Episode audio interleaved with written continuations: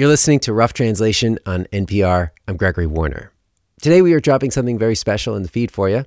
It's an excerpt from an episode from NPR's new series, Louder Than a Riot, about the intersection of hip hop and the justice system. And we wanted you to hear it not only because it is an incredibly riveting tale, but also because it reminds us of something we are always trying to do here at Rough Translation exploring how words and ideas cross contexts and are translated or mistranslated or even manipulated to take on different meanings. Last week, we introduced you to Stella Nyanzi, a Ugandan activist sent to prison for the poem she posted about the country's president on Facebook. Today, another story about someone's art being used against them in court.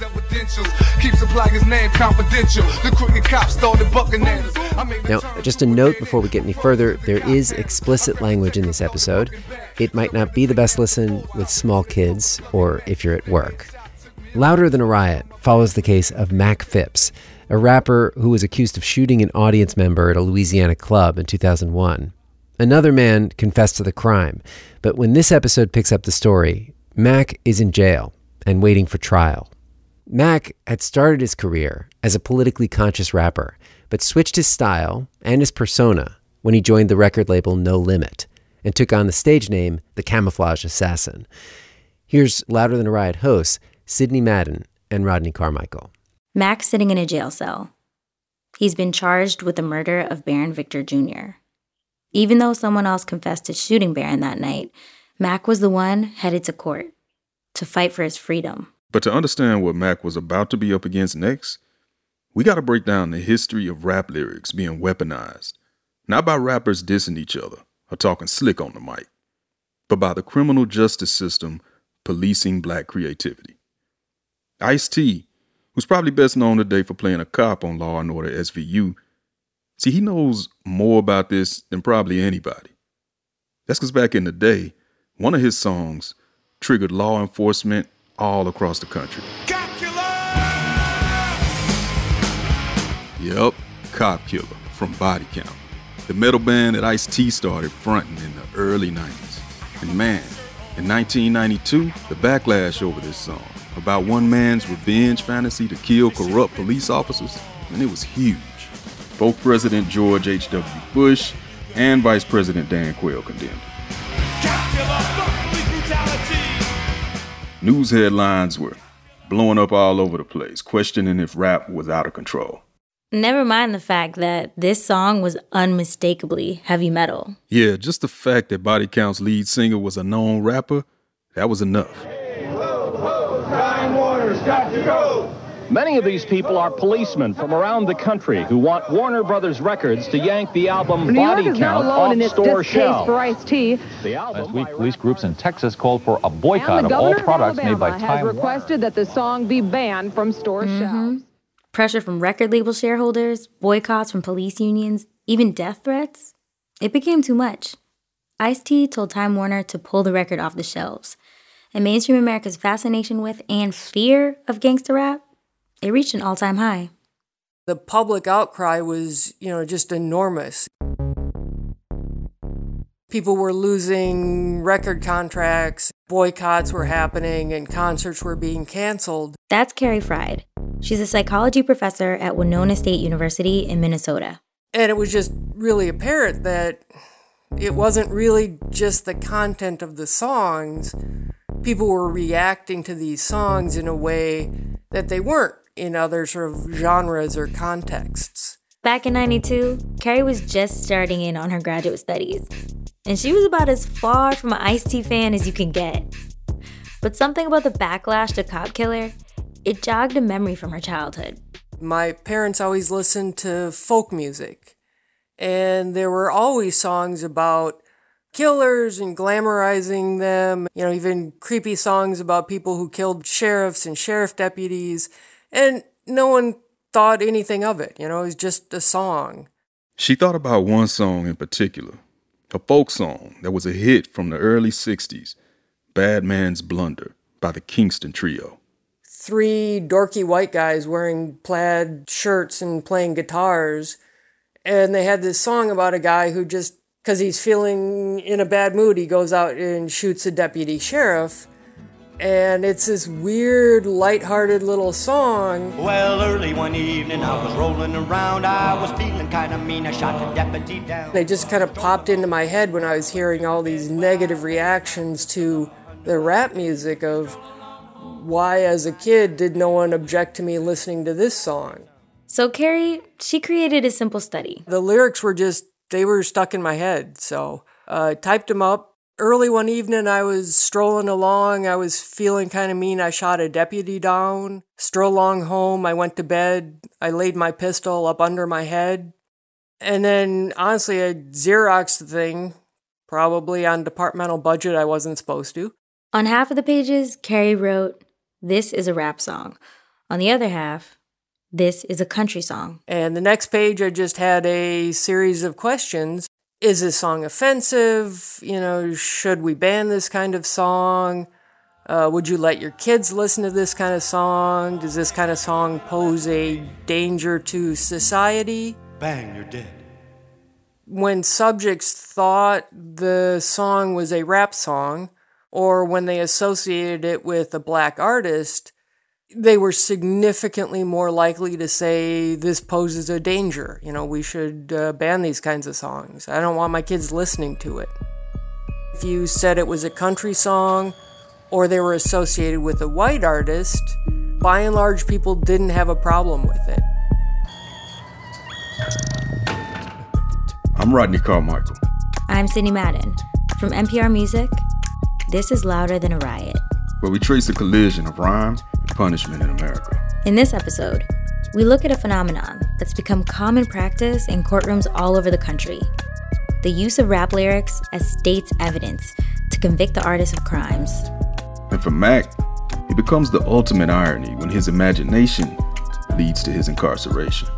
For me, it was just like, damn, I've lived my whole life trying to stay out of jail so I can pursue my dreams, and here it is, my dream was being used against me in court.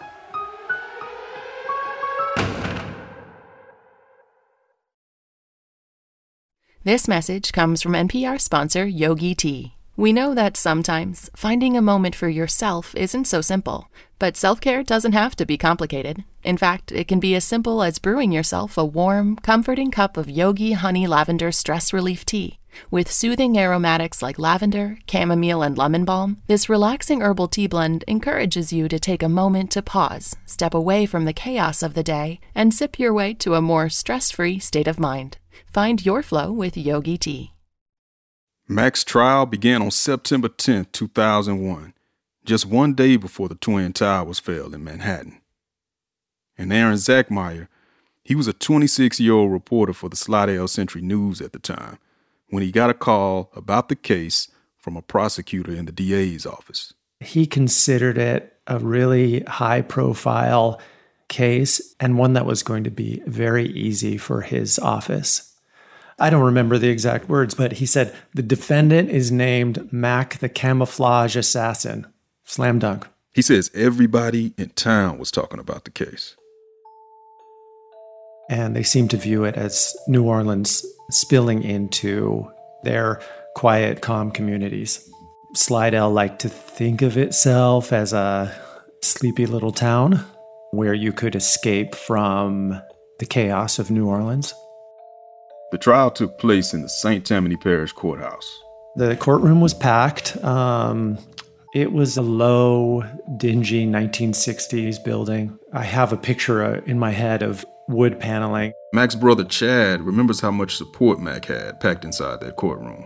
My uncles and aunts and grandparents and parents and elderly people who most of them ministers and, and people in the church.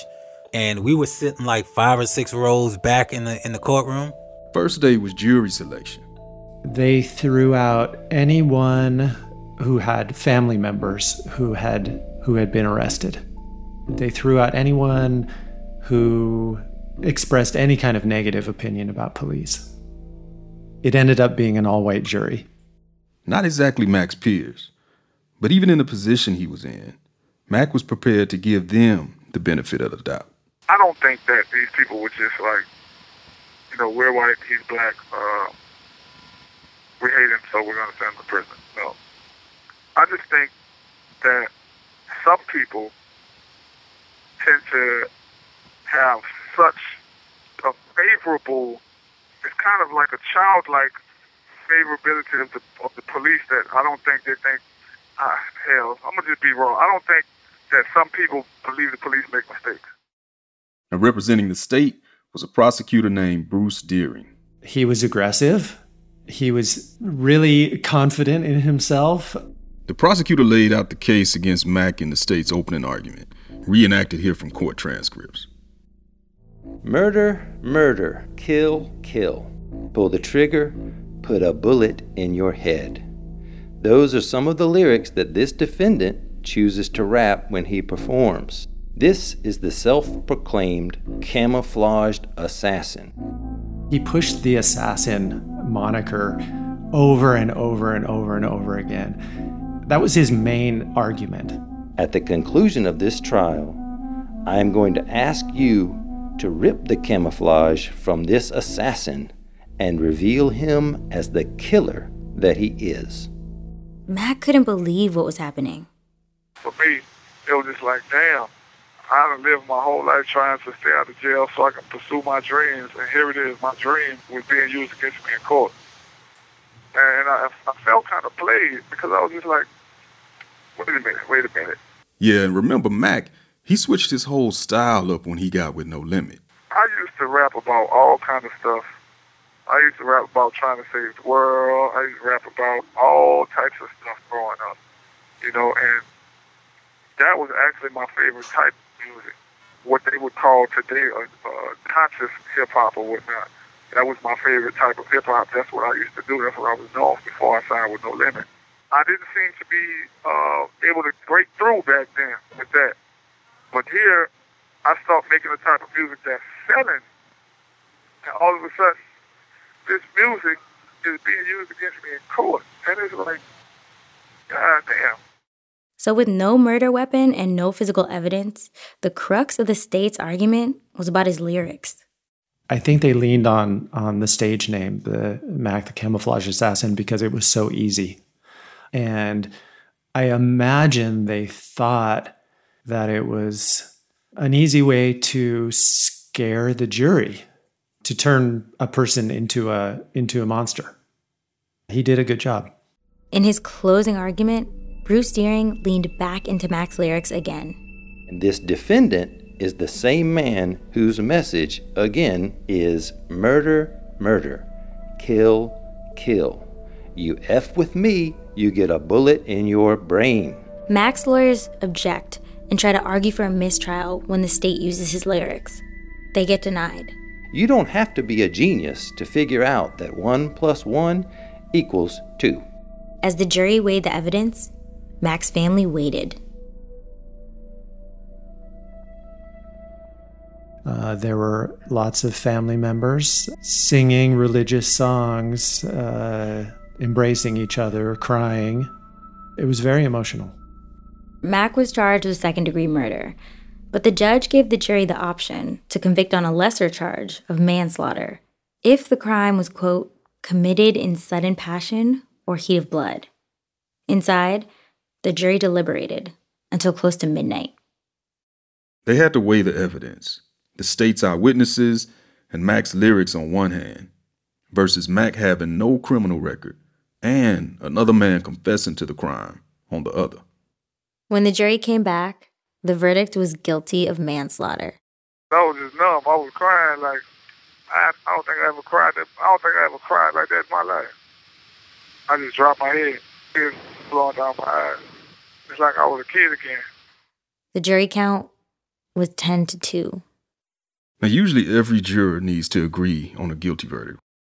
But in 2001, Louisiana was one of only two states left in the country where jury verdicts did not have to be unanimous. What went through your mind when you heard the verdict being read?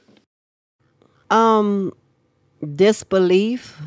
I was angry because I shouted out in the court, uh, My son didn't do this. I kept screaming, My son didn't do this. I couldn't believe it. I couldn't. I couldn't believe it, but they didn't know Mac, so you know, you almost want to shake the head and tell them, you know, he's not really like that. But you know, how can you change people's perspective of somebody when they're only going by what they hear? I was like, maybe he'll give me 10 years. Maybe. When it came time to sentence him, the judge said, after reviewing all the sentencing guidelines, I sentenced the defendant to 30 years hard labor. Shit, that man said 30 years hard labor. My mouth just flew wide open like, wow. I was 24 years old at the time. I was like, damn. I was just trying to hold everybody together. All my children was crying. I say, my son didn't do this. The person who did this is going to walk away a free man while my son has to bear his burden. You give somebody who don't have no police record 30 years? I couldn't figure that out.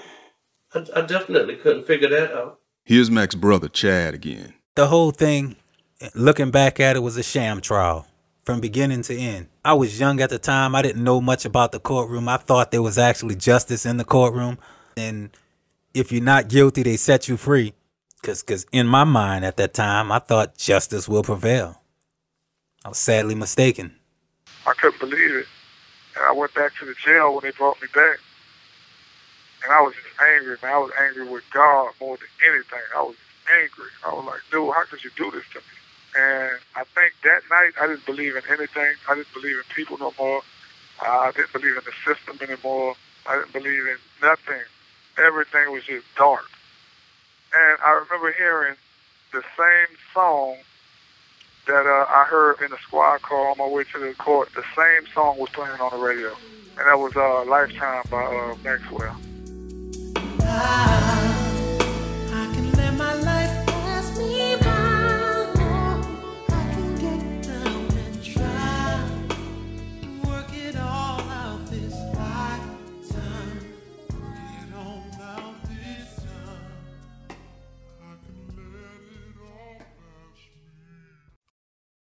This message comes from NPR sponsor WeTransfer. We all have doubts, but where do they belong?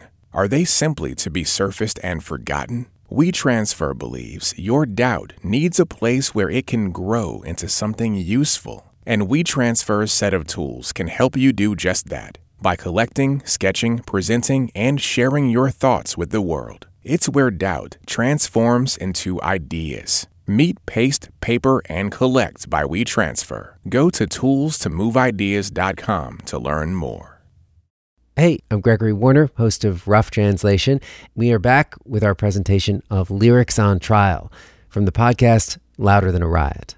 Across the country, at an alarming rate, young men of color are having their rap lyrics introduced as evidence in criminal cases. Now, Erik Nielson studies African American literature and hip hop culture, especially as it intersects with policing.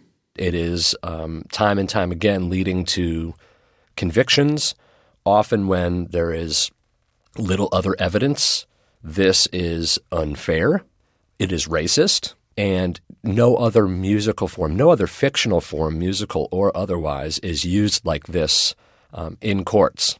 Erik's been called by defense attorneys to testify in dozens of trials all over the country, especially when rap lyrics get introduced as evidence. And although he didn't work on Mac's trial back in the day, still, Erik says this case is one of the most egregious he's ever seen.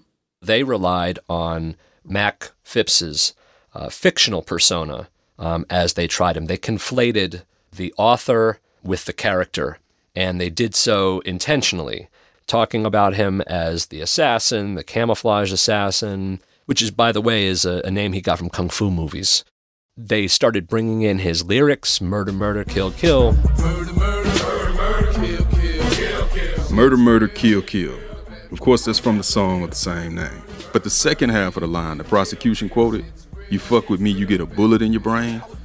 Well, that's from a completely different song called Shell Shocked. The verse quoted, it's not even about Mac. It's about Mac's dad, Vietnam vet McKinley Phipps Sr. But peep this the prosecution even changed the lyrics to make them sound self incriminating. See, Mac actually never raps the words, You fuck with me, you get a bullet in your brain. In fact, the prosecutor switches up the whole context. Take a listen. Big Mac, that's my daddy, riding dirty. Straight up soldier, you heard me, ain't no secret, one of the realest niggas I creep with since I was little. That's my daddy, he says. See, he's personifying his father's experiences as a veteran of the war in Vietnam. And then, 10 seconds later, Fuck with me, he give you a bullet in your brain, man. Nigga, you fuck with me, he'll give you a bullet in your brain.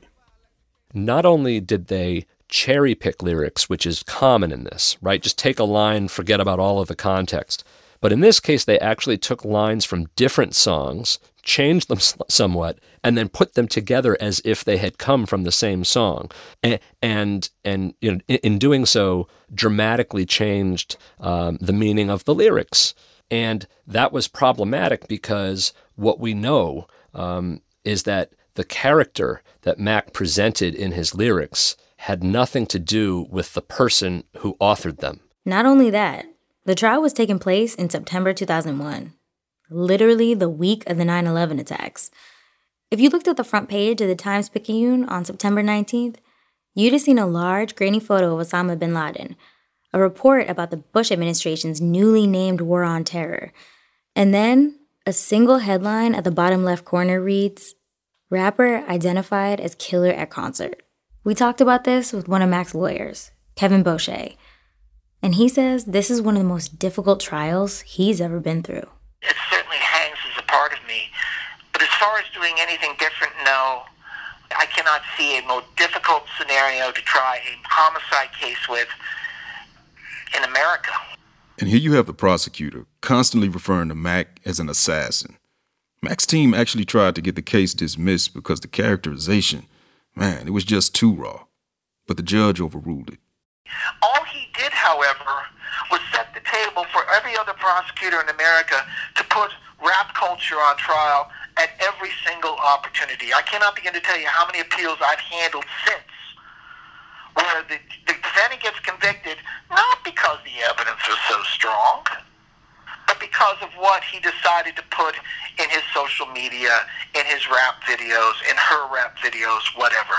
This inherent bias against rap and the image that it conjures is becoming a common weapon in a prosecutor's arsenal. Almost daily, we continue to learn of new cases. Yeah, Andrea Dennis, she knows all too well.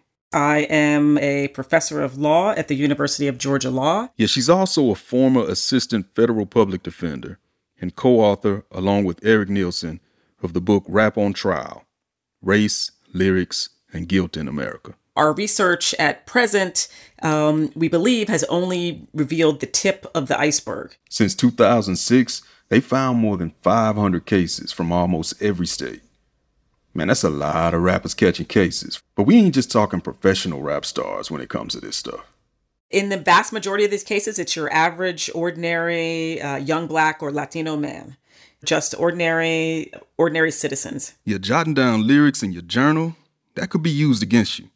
Posting verses for the gram, oh, that's admissible, bruh. Now, Andrea says there's a bunch of different ways that the government uses lyrics against defendants at trial. One set of cases are those that are considered to be autobiographical or confessions. Lyrics can even be used to prove gang membership or to show that someone is of dangerous or bad character. Sometimes the state argues that the actual lyrics are a threat. The lyrics themselves are essentially a crime. And of course, there are cases like Mac's, in which the government says that the lyrics are indicative of an individual's intent or mindset or motive to commit the crime. Now, this trend, according to Erik Nielson, it's not disappearing anytime soon. As a legal tactic, it's just too effective at persuading juries. I think one of the reasons why people um, are willing to read those lyrics as autobiography is because they map to commonly held stereotypes about the inherent criminality of young black and young Hispanic men. And so I think it becomes very easy for people to hear the lyrics and think to themselves, yeah, that sounds about right. I also think that many people have a difficult time believing that these young men are capable of learning and mastering a highly sophisticated, complex art form. And so if you don't see them as artists, then it's difficult to read their lyrics and hear figurative language, you know, to hear metaphor. We, but if you begin with the assumption that these young men are not bright enough to produce something that's this sophisticated, then the fallback, the obvious position from there is, oh, well, they're just rapping about things they've done. Now, let that assumption sink in that these men are not sophisticated enough, not creative enough. Okay, but can I play devil's advocate for a minute, Sid? Uh, the devil is a lie, but go off. Okay, so here's the paradox, right? I mean, the thing is that there really is an expectation a lot of times within hip hop that you be about what you rap about. Hmm. That's an expectation that no artist in any other genre face. Am I right? Yeah, but the line between artistic license and authenticity when it comes to using rap lyrics is one that prosecutors love to blur for a jury, especially a jury that holds inherent bias against the genre in the first place. But this idea that all rappers are basically just criminals who go in the booth and dry snitch on record, it's really so absurd that it's almost laughable. First things first, I do not care that you're a multi platinum selling rapper, Gunrag. That's Keegan Michael Key from Comedy Central's Key and Peele, playing a suit and tie detective interrogating Jordan Peele, who's in the role of a stereotypical gangster rapper named Gunrag. Yeah, the sketch is called Rap Album Confessions. Yep, and it's exactly as advertised. I killed Darnell, yeah, I shot him with my nine. I shot him nine times, 9 p.m. on the dime. And by the way, it was November 9th. Now he's practically rapping how the murder went down word for word on tape. And the detective knows he's got him. But then Gunrag looks at the detective with a straight face and says, That don't mean nothing. I got a vivid imagination. The name of the album is I Killed Darnell Simmons. It's a concept album. A concept? That's a picture of you. A picture of you. And behind you is Darnell Simmons' body. Now, this is comedy, but the reality is hip hop's creative license is being revoked by the justice system every day. No other genre is plagued or policed by the expectation that artists walk it like they talk it. Or rap it, or sing it. Exactly. Like Ice T said, it's freedom of speech. Just watch what you say. This is not a First Amendment issue with racial implications. It is a racial issue with First Amendment implications. It's a new permutation on a very, very old dynamic. The tactic of introducing lyrics as autobiography in order to put somebody in prison, that's a new tactic. Uh, but the fact that we see rap being targeted and black expression being targeted, that is nothing new. Uh, black expression um, sends shivers through white America still, it seems. Yeah, black folk have always been feared and fetishized as outlaw figures in popular culture. It predates rap, goes back at least as far as the legend of Stagger Lee. Now Stagger Lee, he was a bad man. He wanted the whole round world to know. Yeah, Stagger Lee, the original thug of American folklore, long before Tupac got it tatted across his torso. Now Stagger Lee, Lord and Billy Lyon. And as the story goes, Stagger Lee Shelton was a St. Louis scalawag who murdered a man in 1895 for snatching his Stetson hat. He said, Stagger Lee, Stagger Lee, please don't take my life. Says I got two little babies and a darling loving wife. He's a bad man, oh cruel Stagger Lee. Eventually he died in prison. But mythologized in song, man, he became the trickster god of the 20th century. And the song Stagger Lee would end up being recorded over 400 times by folk and blues artists.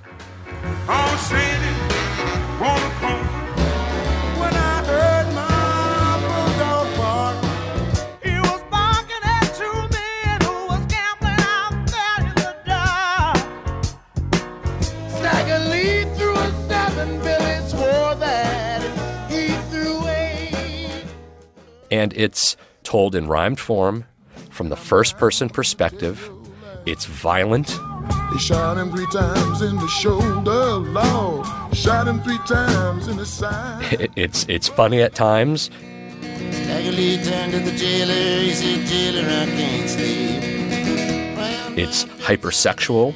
Arrest the girls for turning tricks, but you're scared to stay me. It reads like gangsta rap. I said, say, motherfucker, do you know who I am? He said, hell no, nigga. I don't give a goddamn. but it's over a hundred years old. Take all that and mix in the urban fiction of Donald Goines and Iceberg Slim. The urban underworld where hustlers and pimps reign supreme. And so that that's another artistic tradition that rappers are, are drawing from. Pull in some inspiration from the black arts movement on one end and blaxploitation films on the other. The idea is to say, you know, what you're seeing here is really just, um, you know, in some cases, centuries um, of evolution of an art form. And so you need to start from that perspective and understand that even if individual rappers can't tell you all of the antecedents of their art, they exist. And it's a very, very rich, complex tradition that they're drawing from. A rich, complex tradition that hip hop is adding to that's now used in court against them. Yeah, and this is the tradition that Mac stepped into in No Limit.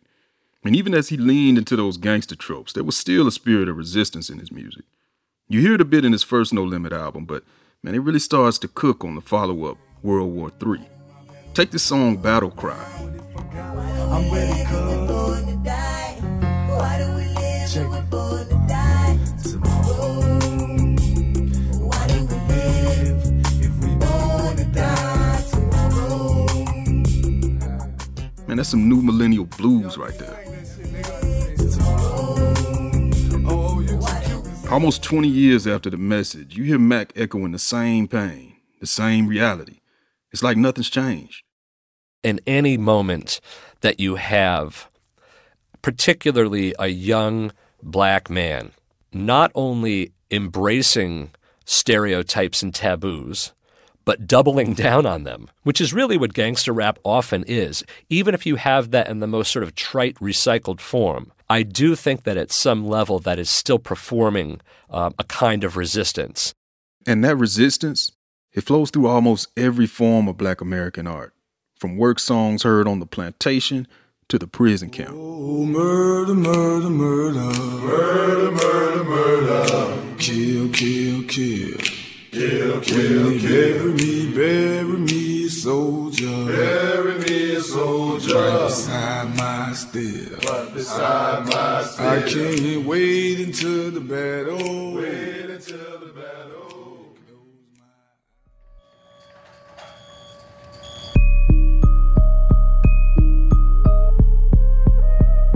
This episode was written by Matt Ozug, Rodney, and me, Sidney Madden. Michael May edited this one. It was produced by Matt Ozug and Dustin DeSoto. with help from Adelina Lancianese, Sam Leeds, and Babette Thomas. Our engineer is Josh Newell, Senior supervising producers are Rachel Neal and Nigel Eaton.